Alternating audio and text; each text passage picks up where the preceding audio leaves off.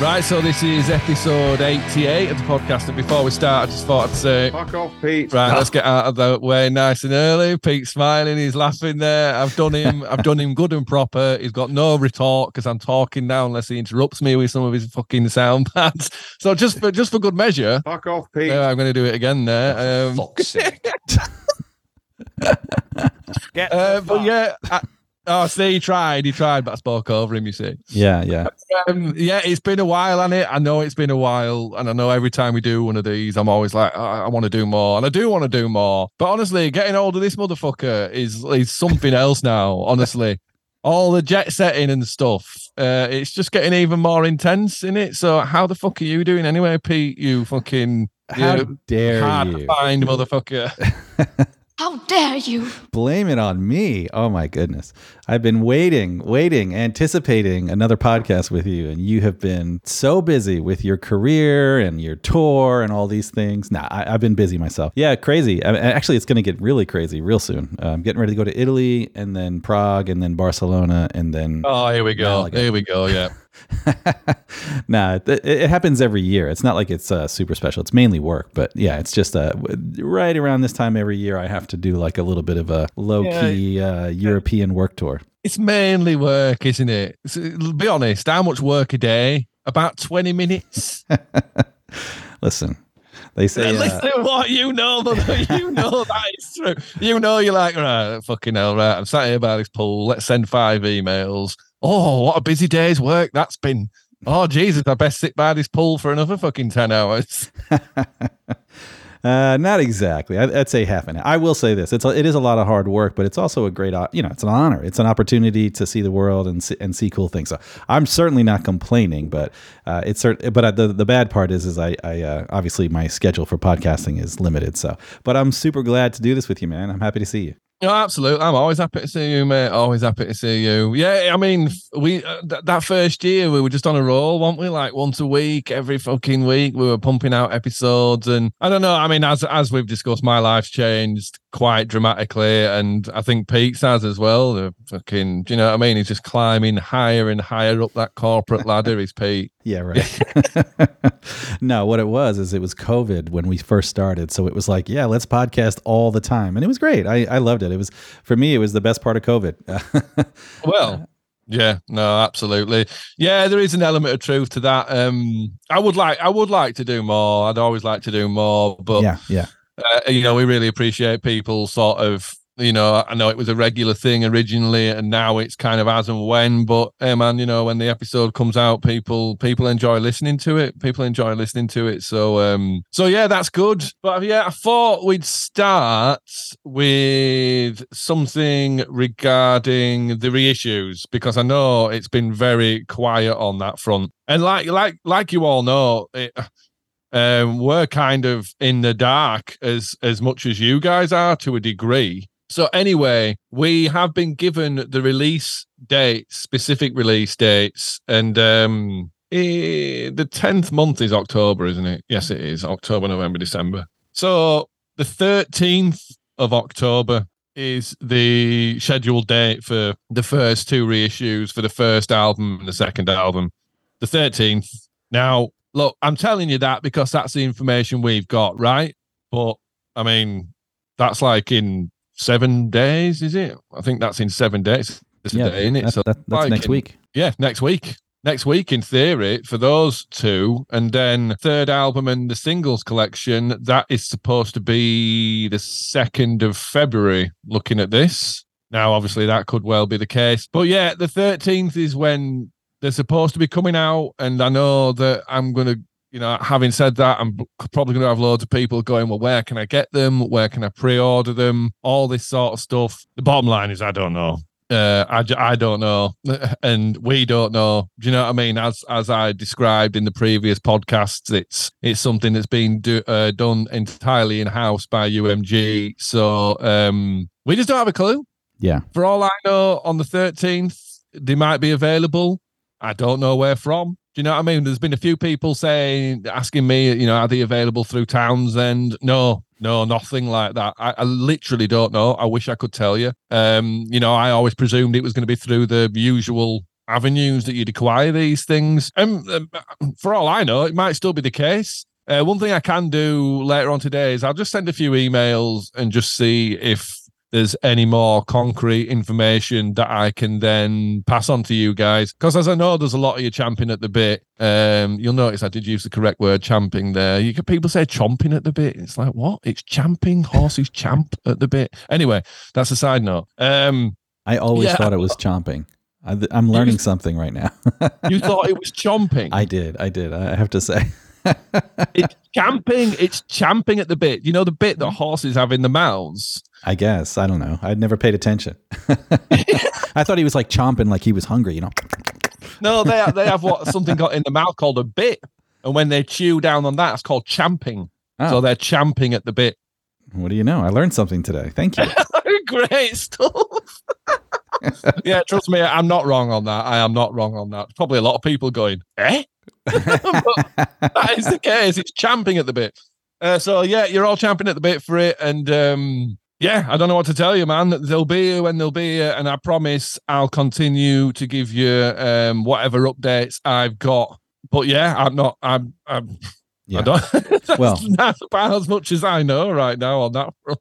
And for us folks in the US, we will not be chomping or champing because uh, there's no uh, access to it, I, I hear. That's correct. Yeah, you will be importing, I would imagine. Uh, yeah. There'll be some sort of import situation. I don't know. I mean, there might be ways around it. I've, I've seen a couple of people, um, a couple of people in the US talking to some people on the UK forums, and you know, there's people quite willing to say, "Look, man, I'll, I'll, I'll buy it and post it to you. It's probably going to be cheaper than ordering and importing. So I think there'll be lots of people willing to do that. I mean, that's one great thing about uh, you know the music and it's the community. Do you know what I mean? And how much people uh, are willing to help each other out like that. Do you know what I mean? We've got we've got a yeah. a lot of a lot of cool um, people as fans, really. And you know, I think that was uh, self evident from Temple Newsam, really, and the whole vibe that were there. Do you know what I mean? Just it was just such a such a, a, such a good atmosphere, and I've been to a lot of those things, and you know what I mean. It can be a bit well. I don't know. Some of those situations can be not that nice. Do you know what I mean? When you've got loads of people together for music events like that, they can sometimes kick off or bloody fighting in crowd. But no, we've got a lot of helpful people as fans. So yeah, I'm sure people in the US will will be able to get hold of them, you know, somehow you know, even if they import them properly themselves. But I think there'll be other ways around that. And um, you know, I'll I'll send some to you, Pete. It's it's interesting that though. I wonder if we'll, we'll even get any. Do you know what I mean? Like, I wonder if we'll even get like a complimentary box or two. Probably not. know? I, I, to me, it just seems like you guys are. Com- this is like a business transaction for this company, and you guys are removed from it. Like you're literally just to them, just a product, and it doesn't matter who it is. They're they're just going to sell it. That's what it seems like. I from the outside. No, I think I think that on the face of it, I think that's um I think that's probably true I think that's probably true. I think these things are always pushed by someone. Do you know what I mean? And I think the the guy that runs Play It Again, Sam, is a fan of the band, which is nice. But yeah, I'd, i you know, obviously when we were making records before, when everything would finish, you just a box would turn up at your house, and you know what I mean? It'd just be like fifty vinyls in there, and wow. God knows how many CDs, all sorts of stuff like that. But yeah, something tells me that I think you're right on that front, Pete. I don't think that is going to be happening in this case. But hey, you never know. Stranger things have happened. But yeah, I think they're doing. I think also they're doing four thousand of each. Do you know what I mean? So there probably will be some kicking around. Um, although it would be great if whenever they do come out, if um, they do sell out because you know if, if it's chart eligible and that it, that might be kind of cool. Do you yeah. know what I mean? I've seen I've seen some people saying, "Well, you guys aren't getting lion's share of it, so I'm not buying." I can understand that logic to a degree, but I think it would be cool if people did have half a mind to buy it, just buy it because it could bump us up into a chart position, and that in turn could open um, you know, new people up to our music or people who haven't heard us. So yeah, man, you never know what can happen in that regard. It would be nice to get it back in the charts 20 years after it came out or whatever. Oh, yeah. 22. I don't bloody know. There's been loads of anniversaries recently. God. That would be pretty crazy if it. I mean, it's certainly I, what I love about, especially the first album, all albums, honestly. But the first album, it's very timeless. Like it, it wasn't certainly. Uh, it didn't. It didn't reflect a certain time, even when it came out. Like it was Yeah. immediately like a timeless album. So it makes me want to go back and uh, listen to the podcast episode. Or we actually, you even did a we did a video recording of it as well of when the whole band was on, and we walked through every track on the first album. That was Yeah, uh, yeah. that that was a fun one. We got to. Uh, I, I, I got to re-listen to that one again now that I'm thinking about it. yeah, man, that was that was a good episode. I mean, I think that was back when I was still a little bit like nervous about doing these. Do you know what I mean? And a bit like, uh, don't know. It'd be nice to do, it would be nice to do something like that again, really. But um, yeah, that was a great episode. That was that was really cool. Got a, got a lot of plays as well. People really enjoyed that. I think people enjoy hearing from everyone in the band. Do you know what I mean? And talking about actually recording it and all those things. It's always going to be good. Yeah, it's always nice to hear the the backstories of like what was going on at that moment when it was recording and things like that. So fun little. It's almost like watching like a director's cut of a movie. You know? Yeah, yeah, Yeah. which will just been all of us like with gaffer beards on and stuff. Honestly, we were such a bunch of kids. I mean, literally as well as you know, figuratively, we were just a proper bunch of kids. Do you know what I mean? We we didn't. That was the thing with us. We we just had this ability to make music like that, but we were just idiots. Do you know what I mean? Like, I don't. I think when people spend time with us, I don't think you could equate us to the music we we make or made. Do you know what I mean? I bet. I bet. We just used to lark about Yeah, all I the just- time, and I mean, I think about like a an 18 year old now, like, and I think about like, what am I going to have in common with an 18 year old in terms of conversation? But then to imagine that these 18 year olds put out this album that I absolutely love, it's it's a quite it's quite a contrast. Yeah. yeah, absolutely. And then you're like, oh, where are they? Oh, they're all playing hide and seek somewhere. I think one of them's in a cupboard or something. Keepy uppies or whatever. Ah, yeah, I mean that's not too bad. That's just passing time. But yeah, we were um we were quite silly. But like I say, we, you know, we never we never took anything seriously uh, apart from when we were making music. And as much as I do say that, it was just such a natural thing for us. Do you know what I mean? The, the, the writing, the recording, all those sorts of things. It was it was really just a natural process. And I think we were at our best when we were well, you know, larking about, having a laugh. Yeah. You know what I mean? Things things weren't too serious. We didn't really have to worry about much. I mean, because that's the whole thing when you're when you're a band and you've got any sort of profile that's maybe becoming even more elevated, is it's a lot of people's jobs to cover your world or in cotton wool basically. That's how that's that's genuinely how you know managers tour managers people like that um describe their role. It's to cover the band's world in cotton wool which has its merits but also you know it- there are problems that come from that. There are problems that come from that because you you know you you you go through quite an important part of your adolescence and into early adulthood having not had to do the sort of shit that most people do yeah. do you know what I mean? Like, you know, whenever I've ever got on a plane, I've turned up somewhere looking really blurry eyed and pissed off and just got on the plane. Do you know what I mean? Like, and I remember once I had to, I had to fly back from America on my own. And I just remember getting to the airport and thinking, I don't have a fucking clue what I'm supposed to do here. I don't know where I'm meant to go or any of that sort of stuff. But yeah, you know, your your your day to day life generally gets gets covered in cotton wool, and you just get to piss about and be children. Yeah, I mean, I think that I I think as I've alluded to on this podcast and other times that our relationships within the band, I think, were best when we were just being silly.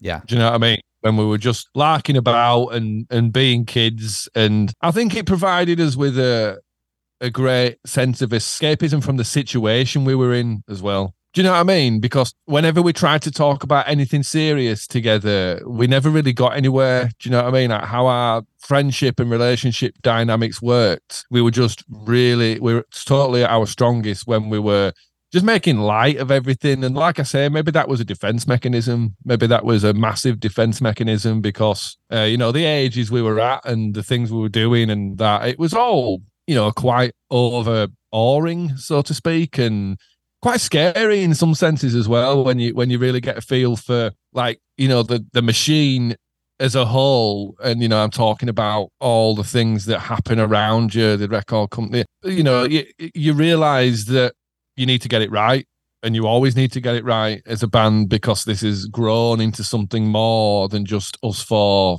making tunes above a pub.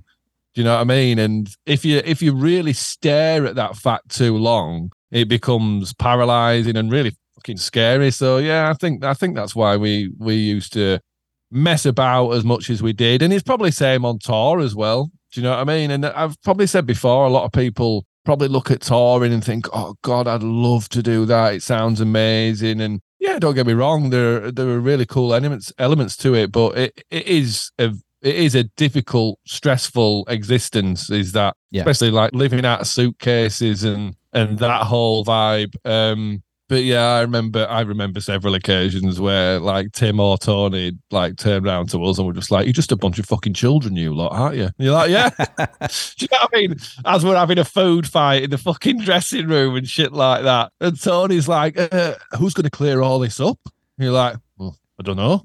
Not me. Are you gonna do it? if you're not gonna do it, then shut up and fuck off, you know? oh man. Oh god, yeah, we were we were quite terrible in that regard. Um, but yeah, I mean, speaking of all that as well, it's not long until this tour starts. Right. Yeah, the Adam Nutter tour is on. Let's do it. Yeah.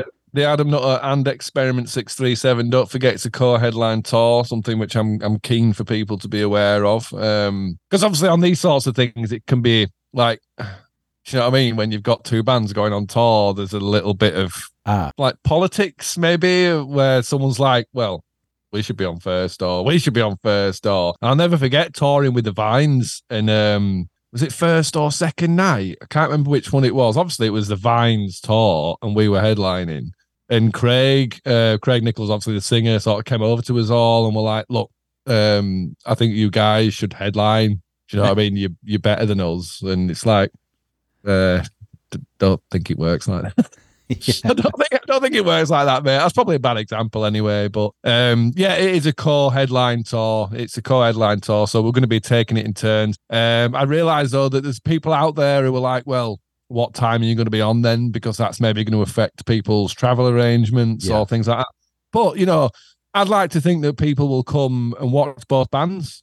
Yeah, you know come for mean? the whole show. That's what it's about, right? I mean, yeah, exactly, man. I'd like to think people will get there for the first band and then stay till the end. I mean, obviously, you know, people might have commitments and things like that, which you you know you can't do anything about that. If people are like, well, I can only be there at that time, and then I've got to leave. Fair enough. But yeah, it is a it is a co-headline tour. Um, really looking forward to that now. I've been practicing loads and loads, um, getting ready for that. Do you know what I mean? Making it all second nature and yeah, I'm really looking forward to it. It's it's you know, I never thought I'd get to kind of do anything like I mean, you know, I know it's not like a massive tour or anything, but I don't know, eight eight dates across the UK. Do you know what I mean? In some cool little venues. Oh man, I'm I'm really looking forward to it. There's there's going to be some grueling moments though, like um, Glasgow and London is going to be interesting just because of how far apart they are and the drive and stuff like that. But that's all just part and parcel of touring. Do you know what I mean? Oh yeah. Well, uh, and it'd be great to get Mickey Dale on the podcast. Actually, uh, I don't know if we're going to have time to do that before the actual tour, but no, that would be really cool because he's a really great guy. I've not actually spent a lot of time with Ronan, the other chap in the band, um, so I can't speak directly for him. But Mickey, you know, Mickey's such a lovely bloke and you know very experienced in the music industry. He's, he's been in Embrace touring for you know over twenty years and stuff, and he's just generally a really interesting guy, and um, he's got a lot of ideas about a lot of things, and but quite a lot like me in some respects, in the sense that he's just got pure enthusiasm for stuff and gets carried away easily creatively. you know all those things? Uh, very much like myself, really. But yeah, the first night is in York, isn't it? It's York at the Fulford Arms, which looks like a sweet little venue, man. Uh, I was trying to remember if the music ever played York, and I do remember we once played York Fibbers. Now, I have no idea what tour that was. Something tells me it was the Strength in Numbers tour because by that point we were playing smaller venues. Um, because yeah, I mean our profile had diminished a bit by that point. I mean, Christ, as we've discussed, some people didn't even know we had a bloody third album that came out. Is that um, is that is that old York? Is like the original York? Because I, I know there's like New York, but I don't know if I know about York. Is that is that like is that where it all started? I don't know what the hell you were on about then. I'm thinking, what? What are you talking about? Um, so yeah, I've established now that I think Pete was trying to make a joke there. I mean, it was it was kind of thin and tenuous, but I'll take it. I'll take it anyway. Uh, York is York is a very historic, um, uh, you know, town in the UK. Yes, but it's not in any way related to New York, Pete. No. Oh, okay, okay. Just checking. You never know. oh, for fuck's sake! he deserved that. Fuck off, Pete. oh man. Um, right. Okay. Yeah, so York first, and then it's Hull. Um, we actually have some. We have, we've had some brilliant gigs in Hull, as I've talked about many times. Hull Adelphi. Uh, that was our second proper gig ever. First one was Manchester Roadhouse on his first ever tour. Then we went and did the Hull Adelphi, which is like someone's living room, and the stage was a load of milk crates. And yeah, man, that I've just got such mental fond memories of that gig. I really have. Um, yeah, that was that. It's you know we had a brilliant time there, and then we did Hull University as well. And um, anyone who were at that gig probably remembers that the sound cut off halfway through, and that's because some genius put his fucking pint on the sound desk, and then he was told he was told, "Can you stop putting that on the sound desk, please?" He did it again and knocked it over, and oh my oh, goodness, yeah, yeah, exactly. Some people, eh? Yeah, I must have just been panic though, like for for the sound guy. Well, I mean, yeah, exactly. I mean, we don't know what the hell's going on. You yeah. know what I mean? All we're like is, oh god, what's this? Another power cut or something? I don't know how they got that sorted, you know, because we did we, it, it, did come back on. I don't know. I don't know what happened there. It's not like they fucking dried the thing out in.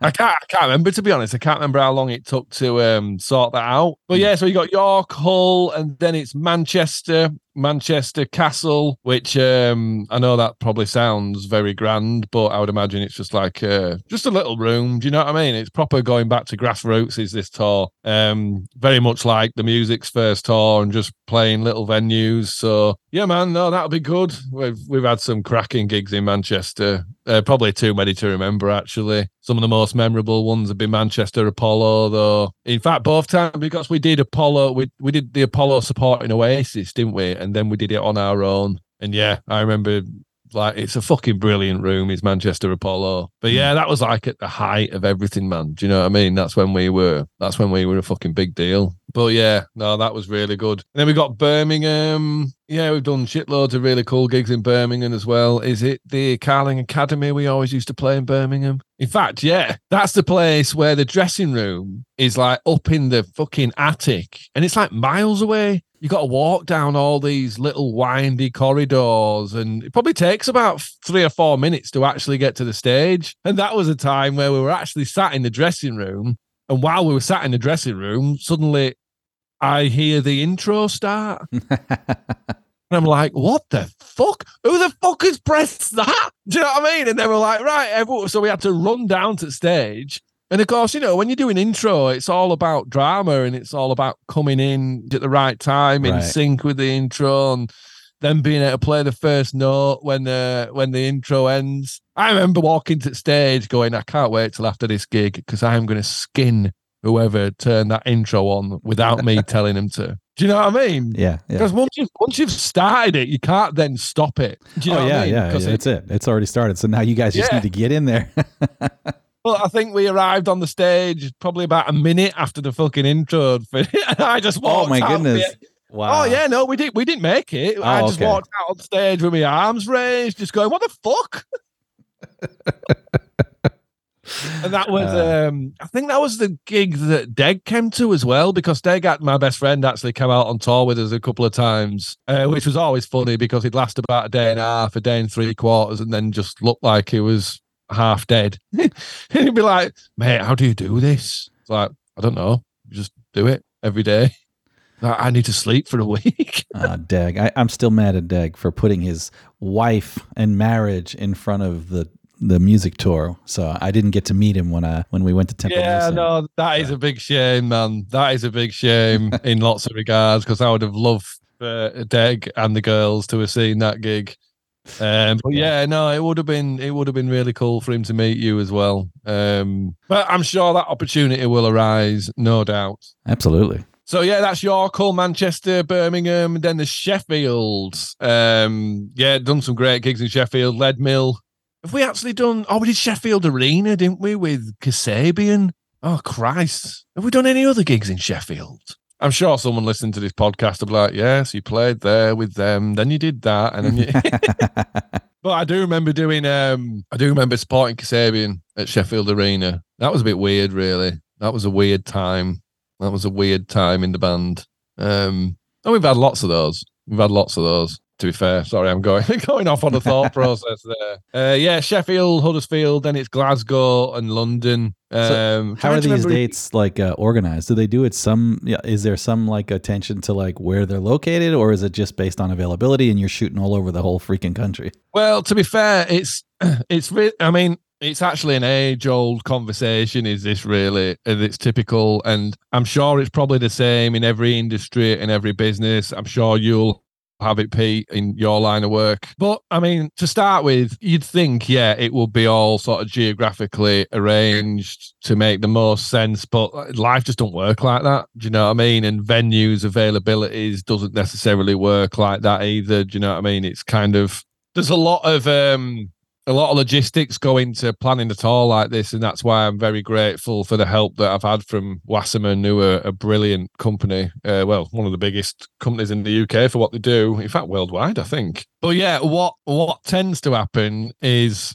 someone will put the tour together in terms of the dates where they are and all that sort of stuff. Then that gets to the band, the tour manager, and everything. And then the band and tour manager sit down and go, What the fuck is who the fuck how the hell are we meant to get from there to there? In in that time, who the fuck has done this? And then you end up like emails flying around and people like, look, it, it is what it is. That's that's what we've been able to organize. But I think that probably happens in every industry, doesn't it? Where there's people like on the ground doing the work, and then there's not even necessarily superiors, but sort of people in the logistical end of things go right this is the plan. And then all the people that execute the plan basically just sit there and go oh my god you've got no idea have you? You any idea how much of a ball ache this is going to be to get across there? And i mean it can be even worse in america especially if you're driving because i mean it's same here in terms of tachos you know like drivers can only drive for so long although that's all bollocks by the way just as a little inside word.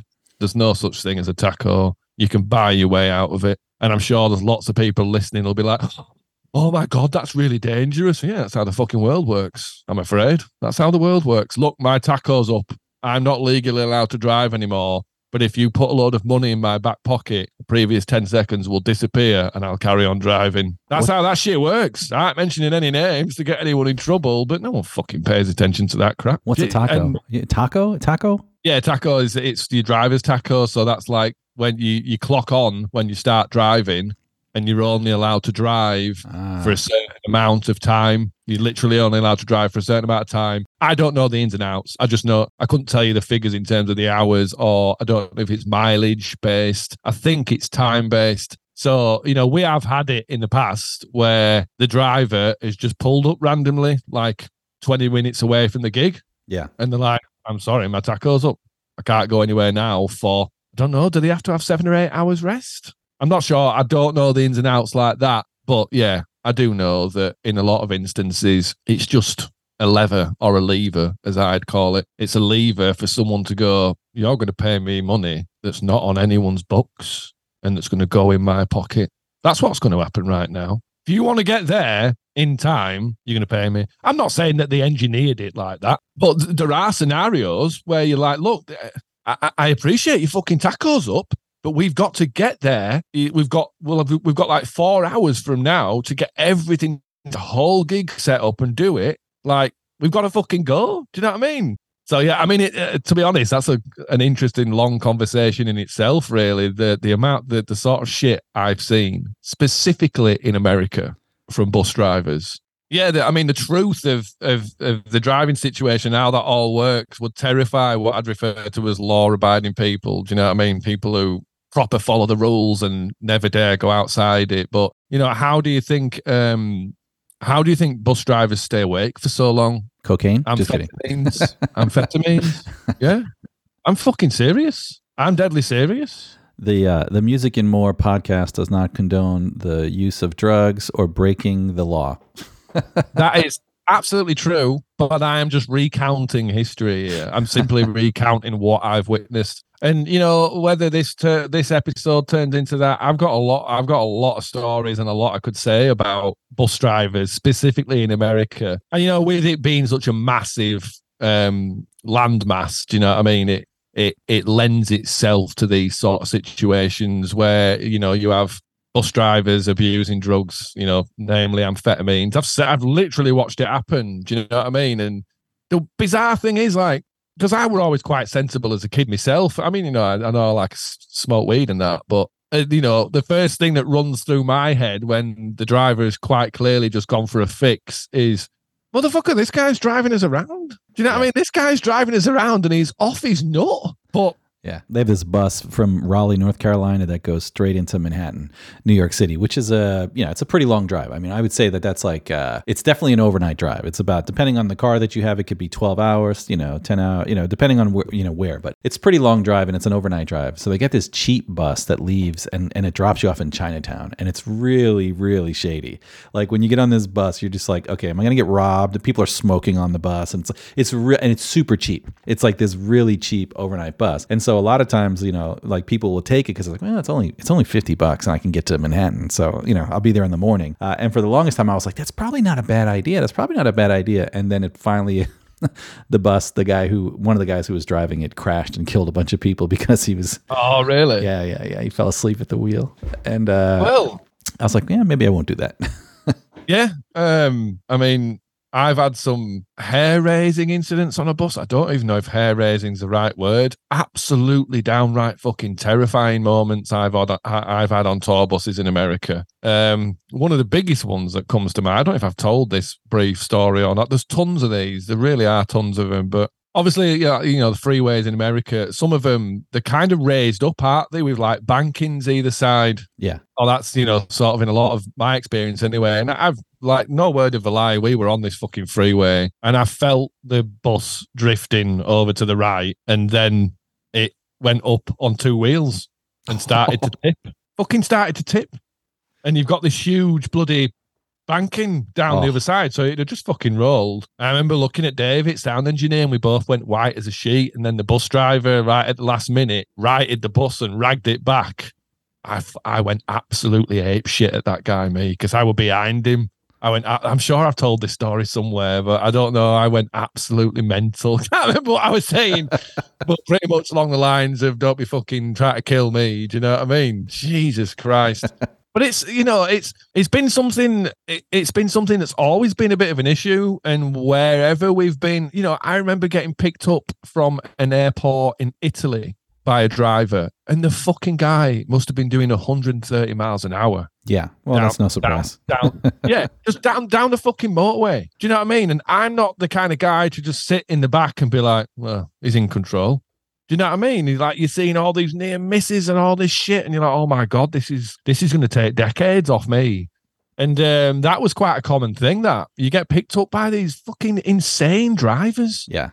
I mean, I know Italy and well, a lot of Europe anyway. Driving is um, what's the word? A lot more laissez-faire, shall we say? A lot more just like, yeah, I'm driving, and whatever happens is going to happen. Do you know what I mean? Whereas it's not quite like that in the UK. Don't get me wrong, some fucking idiots. But yeah. Um, well, dude, I was in the Air Force. Uh, too many years to mention back, but this was back in the day when the cars in Europe didn't have steel reinforced bars in in the cars themselves. Like in the, in the states, yeah. they had it forever. But but in in like Spain and Italy, these were just like tinfoil cars driving around these little Ford Fiestas, you know, and they're doing like you know 130 miles an hour, just flying around. And then you, you, when you see one of these things wreck, it's like crumpled up tinfoil, you know, like like there's yeah. no way somebody survived that wreck. But yeah, they drive, yeah, like caution to the wind. yeah, yeah, yeah. Yeah. I mean, you know, being in a band, you do a lot of traveling. So I guess that sort of puts you in a situation where you're going to see a lot more of this stuff um, than maybe you usually would.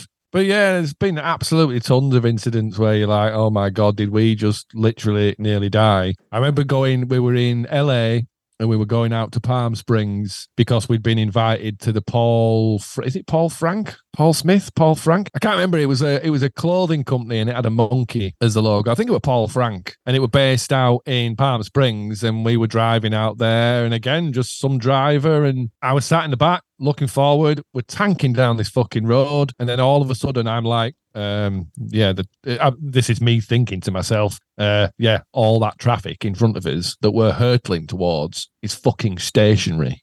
and we were literally about to fly into this stationary traffic. And to be fair to the guy, I don't know if he wasn't paying attention. Well, he must not have been fucking paying attention. Right at the last second, he managed to pull onto the hard shoulder. I don't know what you guys call it, uh, but he managed to like just pull onto the hard shoulder just to avoid. Uh, and yeah. when once once he got onto the hard shoulder, we must have gone ten or twenty cars past, and that was with him properly braking. With him braking, my goodness. Yeah. So we'd have all been dead there. Yeah. We'd have all been dead with that speed of impact. And as mad as I was, I reached straight forward and put my hand on his shoulder and just went, "Well done." You've just fucking saved his life there. Thank you. Yeah, yeah.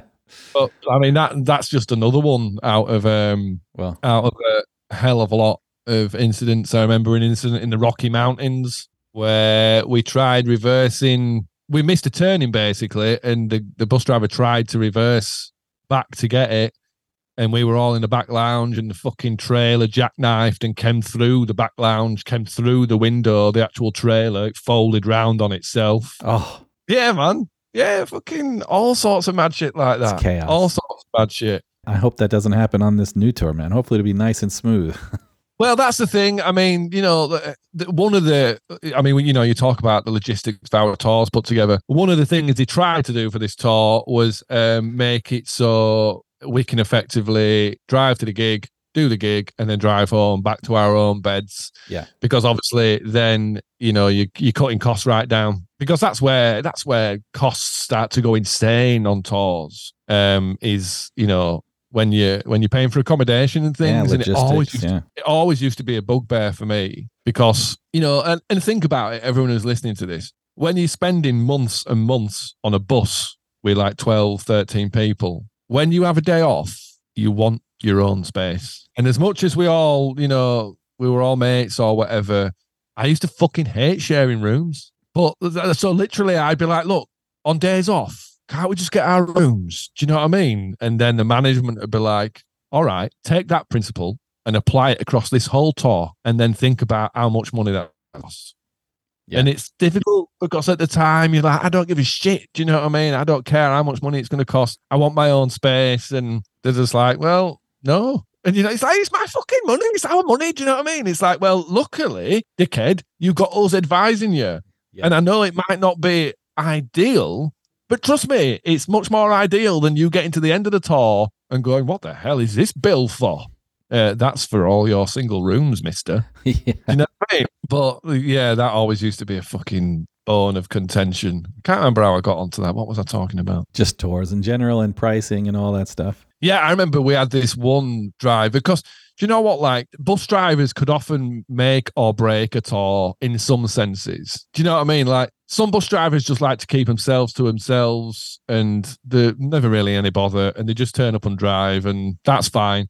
But you do get some who just like really add to it. Do you know what I mean? And make and make the experience like a lot better. And I remember we had this one driver, and we had to. We were going from the US into Canada, so obviously we were going through the border, and we're all waiting in the waiting area. And the to- a tour manager comes up to us and says, uh, "We're going to have to get a new bus driver." And I'm like, uh, "Why?" And it turned out that this guy uh, had actually been convicted of, I don't know whether he was technically convicted of murder or manslaughter, but, uh. um, you know, straight away. And I'd actually started talking to the guy and got on with him quite well. So I were like, fucking hell, man, what's gone, what's gone on here? And, and he'd basically killed someone with a shotgun. Oh wow. Yeah. And so you're like, oh my God, what the, who the hell are we working with here? But I had a conversation with him about it. And he was like, look, I turned up, uh, my sister rang me up screaming in distress, told me to get there straight away. I turned up at her house and she was on the floor being beaten by a boyfriend who was beating her with a baseball bat, basically. So the bloke, he said, the bloke then went and got a gun. And he said, I just thought really quickly, and I just thought, I've got a shotgun in my boot. He's probably going to kill my sister. So I'm going to go to my boot, get my shotgun out, and shoot him. And that's what he did. Wow. Fucking killed him dead. But I mean, I think a lot of people have probably done the same in that situation. But yeah, we were really young, man, and I was just like, "Fucking hell, this is absolutely crazy." This, do you know what I mean? What what the hell is going on here? That is mental. But he was an absolutely lovely bloke, and that's what I mean. Sometimes you get them and they're real assholes. Like this other guy we had. I never forget. We were going through this toll booth, and the obviously given some money over, and the guy shortchanged him. The, the toll booth guy shortchanged the bus driver. Fuck me, this bloke went absolutely insane. And I think it was something like 40 cents. Oh my goodness. And he was like, You can't fuck me over these 40 cents. And he was just going absolutely fucking mental. And again, you know, like I was quite a nervy kid back then. And I was just like, Oh God, this guy's fucking really scary. yeah. You know what I mean? But yeah, um, it's a you know, it's a bit it's a bit different traveling around the UK, especially on tour buses and stuff. It's it's nowhere near as exciting as as as going around the states on a bus. I mean, I used to love it, to be fair. And as much as anything, it was, you know, when you were doing long two or three day drives, you're just like, oh, I've got a big bag of weed. I'm just going to sit here, look out the window, and, you know, watch all this fucking landscape go by. Um, and yeah, there were a couple of times where it's like, look, you can either do a flight to Seattle or you can do a three day bus drive with the bus driver and all the gear. And I'm just like, there is no choice there, my friend.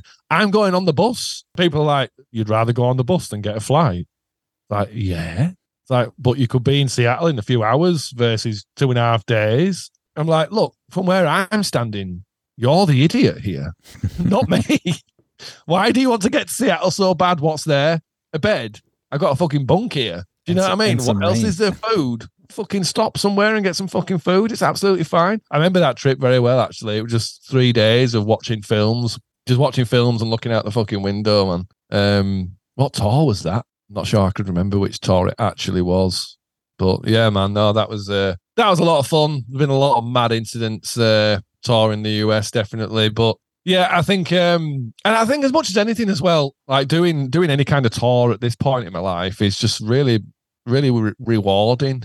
Do you know what I mean? And I think I'll I'll look at it in a different way. Whereas back then it was, I don't know, it wasn't ah, not an inconvenience. That's not the right word, but it was always just like, here, this is what we do. Do you know what I mean? It, we're going to be doing this forever, and and you know, obviously that's that's not the case. And it's moments like that where you kind of look back and you're like, oh man, like I wish I'd have known it wasn't right. going to last forever. Do you know what I mean? And he's like, you I suppose that's true of anyone in life with experiences like that. If you had the hindsight, you're like, oh man, the, the and it's not even so much the things you'd have done differently. It's just the taking time and deliberate appreciation of special moments. Yeah. The the, the, the American version of The Office, there's like a there's like a line. I, am pretty sure it's in there, and I'm gonna I'm gonna break it. So apologies to any real Office fans, but there's like one of the last episodes. One of the guys says, uh, "I wish I would have known that these were the times of my life when I was actually in them. You know, something. To yeah, yeah, like, ah. yeah. No, it's uh, it's yeah. That's exactly what I'm saying. That's exactly what I'm saying, and I think that's one thing that's kind of enabled me to to embrace all that's happened over the last three years with a lot more um appreciation.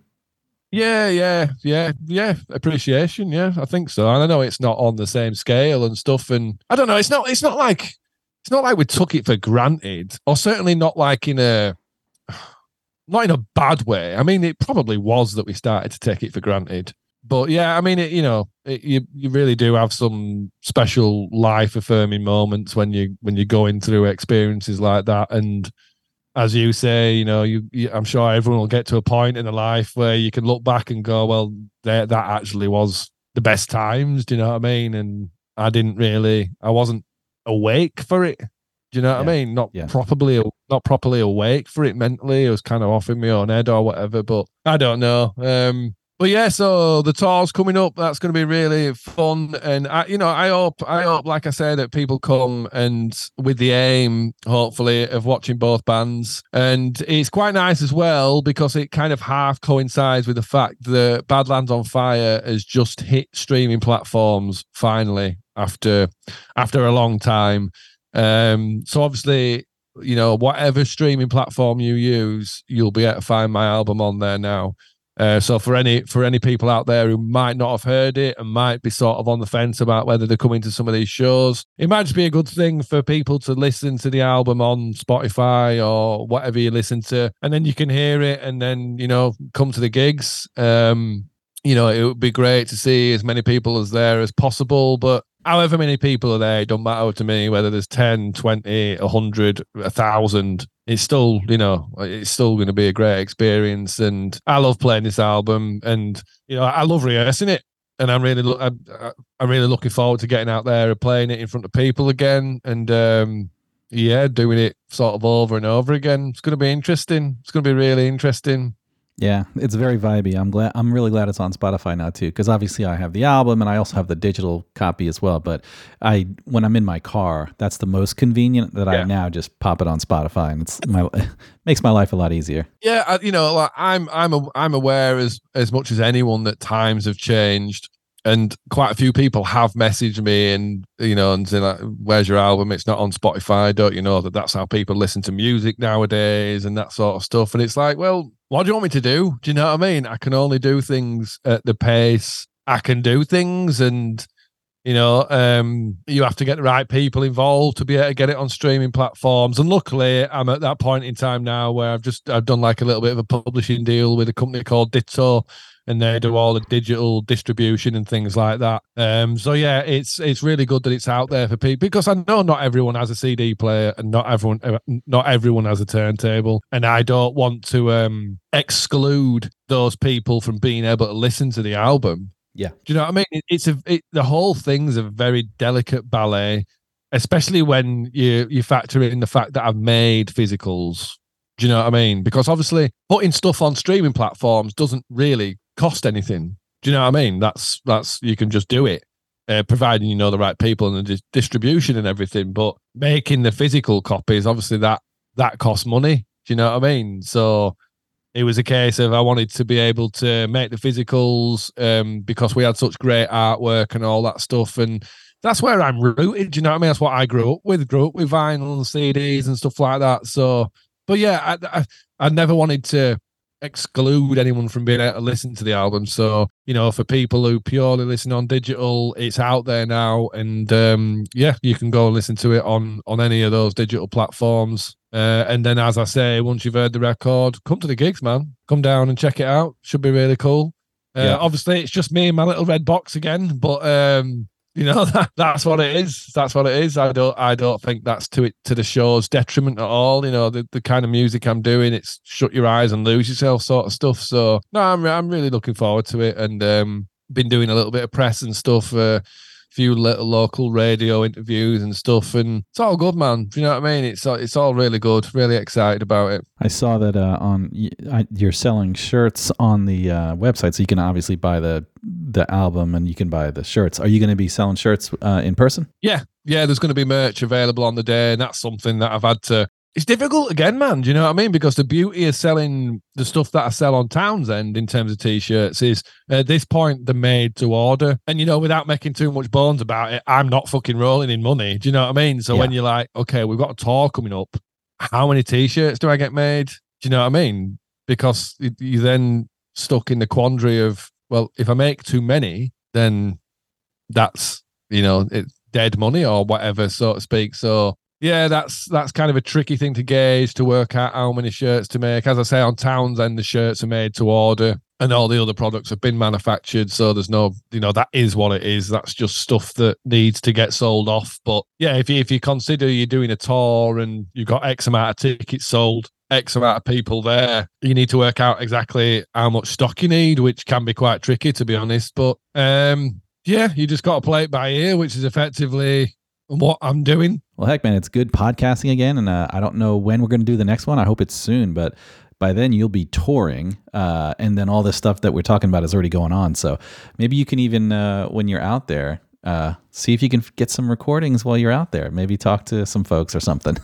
Yeah, that'd be good. Maybe me and Mickey could do a bit of a, a podcast while we're out there. That might be cool. I mean, it might not have the production value that this has, obviously, with the proper setup and the full mics and that, but it would be great to capture some content out on the road. And, you know, maybe that's something I need to plan around. But yeah, I mean, like you say, man, it's it, has been great to do a podcast again, and hopefully, uh, I know you're coming up to some really busy times, um, but hopefully, you might have a few windows. Yeah, we can bounce sometimes around, try and sort some stuff out. Um, but yeah, I mean, that's probably going to do it just about for this episode. But one thing I would like to point out as well is uh, the competition that's running for the gigs. Um, now, I'm pretty sure it's for all the gigs, but basically, if you're buying a ticket for the gigs, you're automatically entered into like a, a prize draw to win a signed copy of the album. So that's like a, a nice little extra incentive uh, for people who might be on the fence about actually coming to the shows. Um, you get a chance to win a copy of the record. Um, which is really cool, obviously. So yeah, man. Um, I hope you have fun jet setting across Europe, Pete, as usual. And yeah, I hope to see as many people as possible coming out to watch the show. I, I, I know both me and Experiment 637, we'd both really, really appreciate it. Do you know what I mean? We'd really appreciate people coming out and um, watching us. And and as I say, we'll be doing meet and greets and that, and I'll be I'll be around generally probably around the merch stall is where I'll be hanging about. But yeah, it'll be um, really exciting to get out there and, and meet fans and, and, and play stuff again for people. So yeah, I think that's going to do it about for this episode. Uh, and thank you for listening. And yeah, uh, I'll endeavour and will endeavour to get some more stuff out soon. I mean, there might be the scenario where I, I do some episodes without Pete if we can't hook up. Uh, but I'll still be sending it to Pete so that he can edit them. So Fuck off, Pete. That'll, that'll do it for now. Um, thank you very much, everyone. Thank you for listening, and we'll speak to you again soon. Fuck off, Pete.